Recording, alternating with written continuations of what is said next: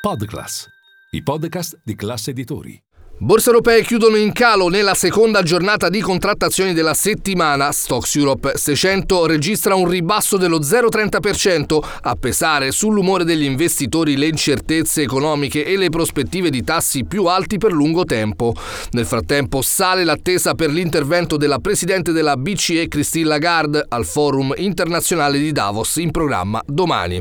Questo è Ultimi Scambi. Linea mercati. In anteprima, con la redazione di Class CNBC, le notizie che muovono le borse internazionali. Milano è l'unica tra le principali che chiude poco sopra la parità. Francoforte registra un ribasso dello 0,30% nonostante miglioramento dell'indice ZEV che misura la fiducia degli investitori, salito a gennaio a 15,20 punti dai 12,80 di dicembre, sopra le attese del mercato.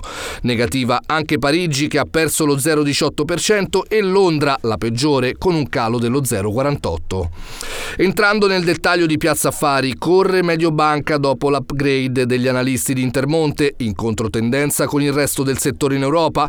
In luce anche Ferrari e Saipem all'indomani dell'avvio del programma di acquisto di azioni ordinarie. A trainare l'azione è arrivato anche il parere di Société Générale che si aspetta sorprese positive dai conti in agenda per il 28 febbraio. Bene generali con un rialzo dell'1,26% a 20,06 euro. Il titolo è ai massimi da inizio di aprile 2022. In coda al Fuzimib Amplifon meno 3,11%, Interpump Group meno 1,94%, seduta negativa anche per il lusso e per le utility. Sul fronte italiano si segnala la seconda lettura dell'inflazione a dicembre. I prezzi al consumo sono aumentati dello 0,2% su base mensile e dello 0,6% su base annua, da 0,7% del mese precedente, con confermando le stime preliminari. Il carrello della spesa rimane alto al 5,3%, ma in ribasso rispetto al 5,4% di novembre. I riflettori restano però puntati sul forum di Davos. Oggi diversi interventi, quello del premier cinese Li Qiang, della presidente della Commissione europea Ursula von der Leyen e del presidente ucraino Volodymyr Zelensky.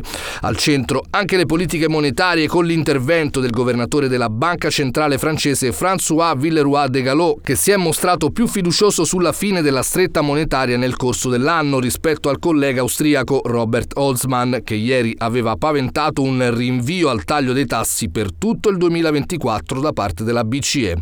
Intanto, oltreoceano prosegue la stagione delle trimestrali, iniziata venerdì in chiaroscuro e con le banche ancora protagoniste.